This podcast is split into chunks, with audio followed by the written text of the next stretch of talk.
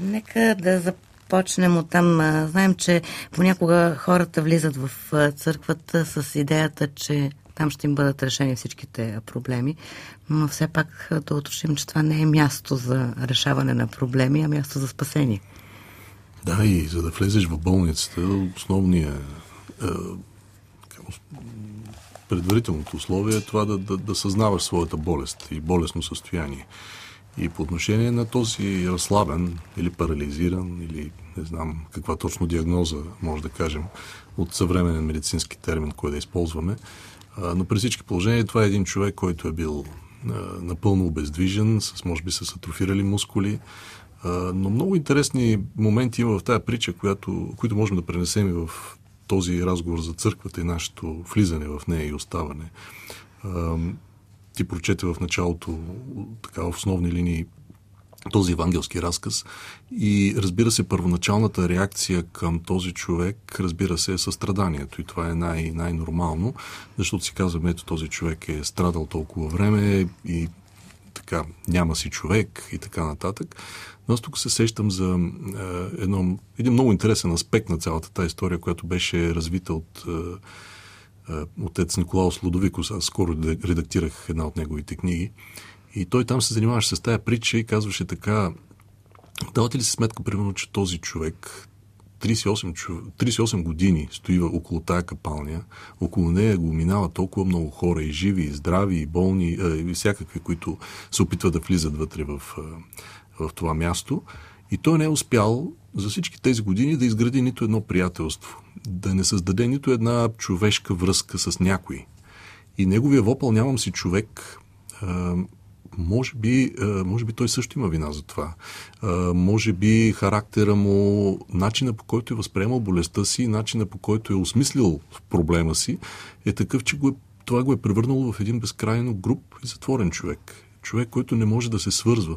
И ние виждаме как той, примерно, се обръща към Христос. Не моля ти се, примерно, занеси ме, моля ти се, направи нещо за... Тоест, той не се обръща към Господа с някакъв вид молба или молитва. А, виждаме един почти заповеднически тон. Той казва, нали, свали ме долу, защото няма кой. тоест, дори в този момент а, той не може да види в Господа а, този, с когото може да изгради реално връзка. Той го вижда като някой, който ще му реши проблема, моментния проблем. Макар и толкова тежък, макар и толкова дълготраен.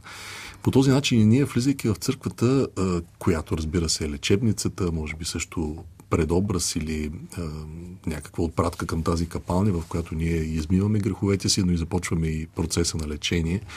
А, когато си търсим човек, който да ни въведе, когато си търсим човек, който да, да ни реши проблемите, понякога се оприличаваме на този разслабен, но по лошия начин. Тоест, е, не просто викаме към Господа, моля ти се спаси ни, защото сме грешни, защото имаме нужда от изцеление. А ти си длъжен. се обръщаме, защото той е длъжен и защото колко сме горкички ние, че толкова време сме страдали. А, което пак съсипва цялата идея на общуването в църквата, на влизането ни в църквата и най-вече на оставането ни. Защото оставайки с една такава нагласа, а, че някой ни е длъжен, че ние сме много горки, ама просто това означава, че някой трябва да ни съжалява а, и че сме свободни от необходимостта да изграждаме истински отношения вътре в църквата, а, това до голяма степен проблематизира нашето влизане и нашето оставане и нашето стоене по-нататък, или пък ако останем, може да останем по много погрешни причини. Тоест да развием вътре психологически зависимости, които могат да бъдат насочени към свещеника, могат да бъдат насочени към някои мирянин или епископ дори, т.е. да развием някакъв вид болна, болна духовност. Която, или зависимост. Или зависимост, която въпреки това, че сме излекувани, че греховете не са простени, че сме получили това потапяне, което а, всички знаем а, неговите така, изцелително, изцелителното му действие, всъщност ние не сме напреднали кой знае колко. Митрополит Антони Сорошки, ако не се лъжа в една своя проповед, също говори за това, че а, този а, човек явно е бил много а, затворен, много да. събран в себе си и всъщност а, на него му е липсвало точно това общуване, което за жалост и днес ме е липсва в църквата ни. Да, само че въпросът е, може би, кой има вина за това? Дали този човек, който всъщност се е самозатворил, дали хората около него, най-вероятно тази отговорност е по някакъв начин разпределена, ако не по-равно, то поне по някакви такива пропорции. Не можем да кажем, че самотата или човек, ако 38 години в центъра на една реална тълпа, защото така е описана ситуацията му, ако 38 години той не е изградил приятелство, най-вероятно по-голямата част от причините са в него. По същия начин, ако ние в църквата сме дълги години и не, не успяваме да се впишем по някакъв наистина здрав и нормален начин в тази общност, естествено, първоначалната ни защитна реакция е да обвиняваме всички останали, всички околни, свещеника, бабите, жените, които така пъти пречат, пък интриги и така нататък. Но всъщност понякога и много често, да не кажа може би винаги, причините са в, в нас самите нашата неспособност да бъдем реално част от, от една общност а, по начин, който да не е болнав, който да не е порочен, който да не е изкривен, който да е истински в крайна сметка. Причините са в нас, но ние твърде рядко търсим в себе си причината за каквото и да било. Ние винаги а, търсим някой, който да ни бъде виновен, някой, който да поеме нашата отговорност въпреки че забравяме, че всъщност в християнството основното е това да имаш отговорност и свободата да, я, да поемеш тази отговорност. А, да, дали основната, така, основна тема и как да кажа, рефрен в християнството, това е, това е латинското мея кулпа. Аз съм виновен. Аз, аз съм виновен за всичко.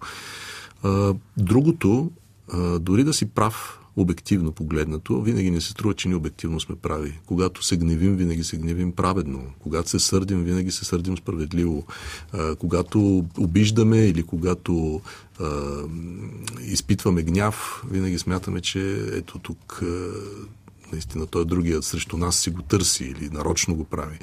А, всъщност всичко идва от нашето его, от нашата неспособност да преодолеем това его и да подходим към другия по начина, по който подхожда Христос с пълно приемане, с а, разбиране и съпричастност за греха, но в същото време с огромна любов към човека, т.е.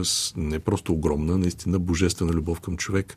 Ако ние опитваме да пазим в себе си тези неща, ще можем да задоволим и желанието си да разобличим греха и в същото време да не нараним човек. И тогава и за наша има духовна полза, и за този отсреща. Защото гневното изобличаване, опита да поставиш другия на мястото му в духовен план или в какъвто и да било друг план, а, никога, не, никога не, не дава някакви особени плодове, освен че всъщност се задълбочава проблемите и твоите и неговите. Но в това изречение аз винаги съм виновен. Също стои една опасност да се премине към Човек самообичуване. Да към... Се, това също може да бъде повод за гордост. Имаше един, не знам дали не беше Паскал, който казваше, нали, когато когато се ще славя, аз се ще славя, обаче когато спра да се ще славя, започвам да се ще славя заради това, че не се ще славя и всичко, всичко може да бъде много оплетено в един цикъл на, а, на гордост, която може да се храни от смирението, което колкото и да е колко е парадоксално това и колко е сатанинско това. В момента, в който се промъкне такова усещане за доволство от това, че си поступил по-християнски, ти вече си провален. И това е голям парадокс на християнството. В момента, в който се почувстваме истински християни, ние сме загубили Христос. това е много интересно. Ние често го изместваме тогава да. с някакви такива сурогатни. Да, и да си кажеш, ето аз сега постъпих както трябва. Аз направих това, аз бях толкова смирен, аз постъпих както Христос би постъпил.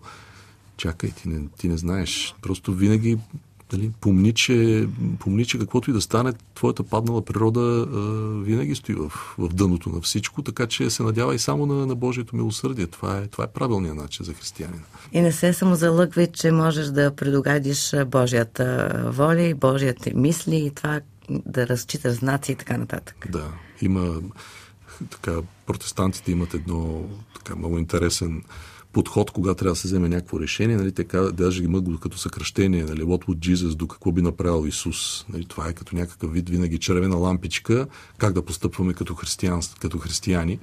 И това в някакъв смисъл е полезно. Обаче в момента, в който постъпиш както би постъпил Христос, и риска да изпаднеш в гордост, че си постъпил по този начин точно, е много голям.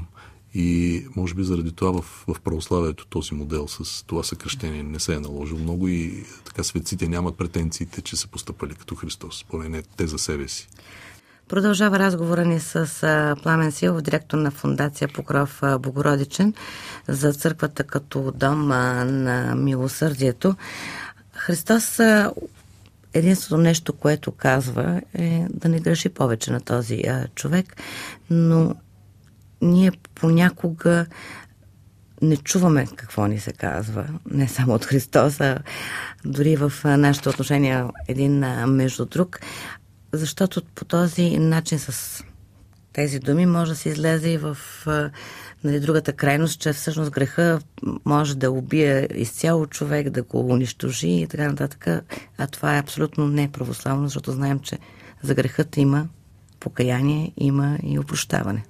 Да, и всъщност ако много зависи наистина това как ще, как ще лекуваме, как ще решим да лекуваме. Дали ще лекуваме от себе си или ще лекуваме позовавайки се или измолвайки някаква Божия помощ. Защото мнозина в църквата, както и каза вашата събеседничка за тази книга, се нагърбват с тази задача да оправят църквата. И понякога те оправят църквата не институционално, те оправят в така нейните измерения на една конкретна общност, започват да се така налагат като едни е, стожери на, на православието, мерило за православие. Аз винаги съм се чудил откъде се купуват тези православометри, които когато се настройват, нали, се занулява, така винаги има всеки един уред се, се настройва и винаги тия, които ползват тия православометри, го обръщат към себе си и така някакси така го настройват, че това, което отчита уреда спрямо тях, това е критерия за православност, който те трябва после да насочат към, към останалите, за да видят как те се отклоняват.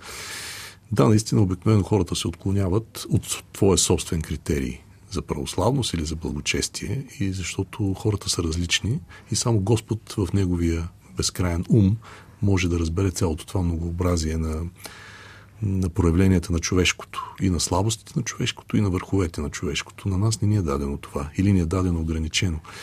И преди да започнем да обясняваме на някой как да, се, как да си оправи живота, как да бъде по-добър християнин и всички тези неща, трябва да сме много внимателни и трябва много да внимаваме да не би всъщност да го тласнем към още по-големи грехове. Защото риска за това, когато няма духовна опитност, за това как човек да бъде преведен по един много много ласкав начин и много щадящ начин към Христос. А, а това може да стане, никога не може да стане чрез влачене за косите. Това може да стане най-вече с, с личен пример, така че по-скоро да вдъхновиш човека да заприлича на теб, ама той да го поиска, а не защото ти си му казал, че така трябва, а, което означава човек да поеме отговорност за собствените си действия, за това, че когато върши или не върши нещо, той изобразява Христос за другите, за останалите. Така че да може да има наистина една общност на взаимно спасяващи се грешници, които се спасяват заедно в, в Христа. В, този евангелски отказ, както и на много други места в Евангелието, ни е показано какво значение има за човека и неговото тяло, освен неговата душа, защото знаем, че тялото е дом на Светия Дух. Съвсем наскоро бе открита една изложба в София, където меко казано да кажем, че бе осквернено човешкото тяло. Дали трябваше църквата да реагира? Ами може би все пак за вашите слушатели извън София, които не са били ощастливени с тия билбордове, които бяха тук на всеки ъгъл известно време, с едни така страховито изглеждащи отдрани човешки тела. Отдрани, казвам, без никакво притеснение, защото наистина това е технологията. Един метод за консервиране на мъртва тъкан, която е който е разработен през 70-те години от един немец Кюнтер фон Хагенс, казва се пластинация този метод, където течностите от тялото се изтеглят а, и се заменят, говорим за мъртво тяло, и се заменят с някакъв коктейл от полимери и различни химикали, така че в крайна сметка а, няма м, видимо изменение на тъканта, т.е. запазва се органа или тялото, а, се запазва в видимо оригиналния си вид, но се спират процесите на, на разложение. И когато е бил открит този метод на пластинация, правени са лаборатории за пластинации на много места, включително има една в Стара Загора, доколкото знам, тук в България, където разбира се за научни цели с оглед на обучението в медицинските факултети са пластинирани или консервирани а, определени органи и на хора, и на животни, така че студентите по анатомия и патоанатомия да могат да, да се учат а, нали, откакто има медицина, се консервират човешки органи, обикновено в формалдехид, формалин или там каквито течности. Това е друг тип. И когато това нещо е открито като метод, въпросният е, германец Гюнтер фон Хагенс, той е така от бившото ГДР, е, му хрумва, че това може да се превърне в един успешен бизнес. И наистина така става през последните няколко десетилетия, може да кажем вече, почти 50 години всъщност, този метод се превръща в, в един огромен световен на практика бизнес, в който тези пластинирани трупове или консервирани трупове се разнасят из цял свят на някакви изложби, като наистина като експонати и като изложбите на различни места по различен начин биват представени. Някъде казват, че това са произведения на изкуството, на други места обяснява, че по този начин се пропагандира здравословен начин на живот. На друго място, както беше в София, обясняваха, че по този начин се популяризирала науката анатомия сред младите. Всъщност, каквото и да ви кажат, както се казва в България, знаете, че става дума за пари. Наистина в случая е точно такъв. Наистина, когато погледнем реално какво се случва, човек не може между едно кино и между шопинга с турбичка, пуканки или семки в ръка да се образова научно. Така не се, така не се прави. Нарушава се българското законодателство като капак. Това е със сигурност има закон за здравето, където много точно е разписано според българското законодателство как трябва да се отнасяме към мъртвите, къде могат да бъдат предоставени техните тела само в медицински заведения, само с определени научни цели и след, когато тези цели биват изпълнени, те трябва да бъдат погребани. Т.е. тук тотално се потъпква българското законодателство. И разбира се, ние като християни, нашата реакция, която според мен е не само като християни, но и всяка една нормална човешка реакция в случая, когато видиш тези нещастни хора, които са били обработени по този начин след смъртта им, за да бъдат за забавление на така глумящи се тинейджери в нашите молове, наистина реакцията може да бъде само на отвращение и на, и на как да кажа, на потрес и на, и на срам. А, говорим за хора, които са били включени в една отвратителна международна търговия с а, трупове на затворници, на бездомници, на изоставени хора, на екзекутирани от китайските власти политически затворници, на хора, които са преследвани заради религиозните си убеждения. И тук имаше едно много важно изследване на религиозната общност Фалун Гонг, която в Китай е преследвана от властите и много от техните членове са екзекутирани и телата им са били давани за пластинация, за да бъдат докарвани после в Европа и в Америка, за да, а, така, да се образова младото поколение. Аз лично реагирах още при първата изложба, тя беше през 2013 година и сега реагирах отново. Ме бяхме заедно в едно студио тогава. пак сме говорили, да. Но това, което ми се струва интересно е, че всъщност се притъпява постепенно обществената чувствителност по този въпрос. Видях реакциите, вече човек, нали, като гледа във Фейсбук, може да види долу-горе картографията на реакциите и виждам, че за разлика от преди там колко години, 5-7 години, сега реакциите са по, по-притъпени. Вече хората са готови да приемат нещо такова. И това е някакси плашещо, особено що се отнася до, до малките деца. Имаше мнения, които, о, какво, щом детето ми искаше го заведа. Тоест, когато стигнем до там да нямаш проблем, да заведеш детето си на място, където има такъв, такъв погром над въобще християнското разбиране за телесността, за смъртта, за отношението към мъртвите, за отношението към живите, ако щете, и към личността на другия. А, когато смяташ, че няма никакъв проблем да застанеш пред трупа на една разпорена бременна жена с плода вътре в отробата й и да бъдеш с детето си в, в тази ситуация, нещо има много много дълбок проблем има в, Нещо сбъркане в, в, в, в, в душата на, на това общество. Да. Щом, щом и това можем да приемем, щом и това сме склонни да... Просто защото ни казват, че това е наука или че това е изкуство, ние сме готови да го преглътнем, е, само защото някой се е сетил да му сложи някакъв маркетингов етикет, за да може да си продаде стоката. Тоест ние сме загубили тотално способността сами на собствени основания да преценяваме това добро ли е, зло ли е. Казват ни, ма такава изложба се правила в Амстердам Това аргумент за какво е, собствено? Че в Амстердам е имало същото безобразие. Това не е аргумент, че това е правилно. Тоест ние тотално вече след като ни каже, че в Европа това го има, означава, че то е добро. След като до там сме стигнали, според мен нещата са много изтървани и много, много тревожни. А къде е мястото на църквата тук? Ами, разбира се, че според мен това е един от поводите, по които църквата си струва да се изкаже много задълбочено, много кротко, без да заклеймява или да забранява, защото наистина, ако някой иска да прави такива неща, това си е негов избор. Свободната търговия може би трябва да бъде ограничавана само до толкова, доколкото не противоречи на българско законодателство, което за съжаление случая се случва. Но така е, че църквата трябва да се обърне към своите своите верни, за да им напомни какво е казал Христос за нали, посяването на, тяло, на семето в земята, цялата символика на християнското отношение към мъртвите, че това е всъщност продължение на отношението ни към живите или продължение на отношението ни към Христос, че не можем да си представим мироносците да са отишли с идея, ако намерят тялото на Христос, да го пластинират или да го разкарват по стъгди и мегдани. Нали, това е някакво безумие. Ние, ние, ние нямаме такова нещо в, в нашата вяра. Не просто го нямаме. Нашата вяра е тоталното отрицание на това отношение към, към мъртвите. Така че църквата има смисъл да, да, да каже някакви смислени думи в въпроса.